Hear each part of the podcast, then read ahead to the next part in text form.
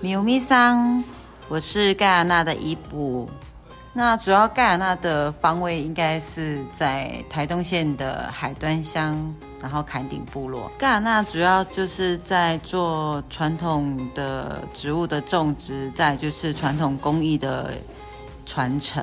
然后，所以盖亚纳主要有手工艺跟种植一些传统作物，还有传统的料理。OK，好。那嗯，这次到呃慢食节的时候，你们会端出什么样的料理，然后给大家？好，这次在台东慢食节在台北的料理，我们主要会出一个。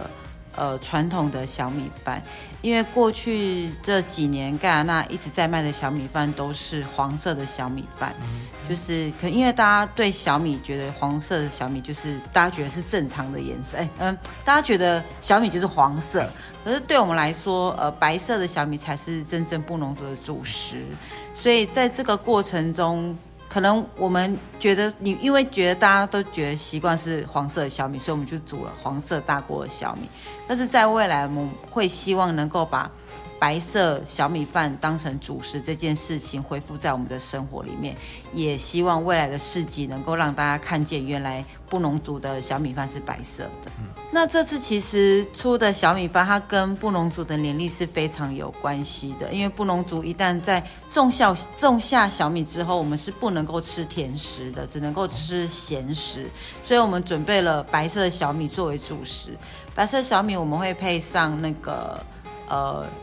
呃，熏肉啊，熏肉上面还会配上的是布农的泡菜，哈，然后再来，呃，以在收成之后，就是新年季的时候，我们才能够吃甜食，所以我们甜食里面会用黄色的小米，然后让大家，那我们会沾黑糖，然后加上那个油芒爆米花。哦，OK OK，好，那我们想要问一下，因为这次的。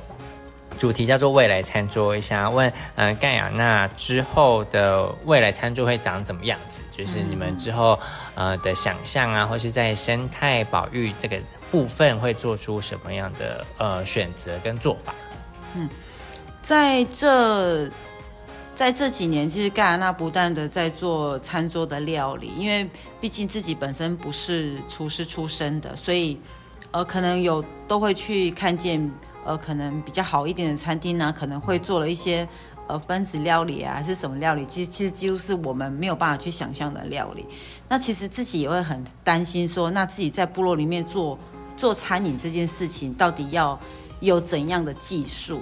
然后，但是在去年之后，就发现其实自己才是最特有的，因为我拥有了。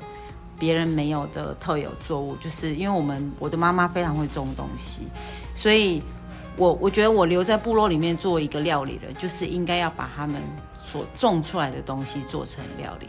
这这个是我觉得未来在我对对我来说是个使命，就是让他们种出来的作物可以变成是我餐桌上的料理。我妈都说，上天给你多少，你就你就拿多少。我觉得。我就是我自己，就是一个我自己的部落，就是一个非常好的产地。嗯，大家都在找寻那个产物的时候，但是我觉得我就是不用跟他们一样那么的辛苦。我其实只要留在原点，嗯，先把自己的眼睛放大，嗯，原来那些东西就在我身边。所以对我来说，传承是生活，你的生活每一件事情都是在做传承。然后在布农族还有一个，还有一个禁忌，就是不能够预约，不能够先预约过未来式。哦，那你们会想未来会怎么样吗？还是你们会更专注于在当下的生活？当然是更专于在更专注于在当下的生活。然后，所以未来的事情我们会放在头脑里面，然后当然是慢慢的去执行它。但是其实，在现在我们就可以判断未来会发生什么事。哦，怎么说？嗯，就是因为布农族是其实是很扎实生活的人，所以他每做一步都是已经立好他的柱子了。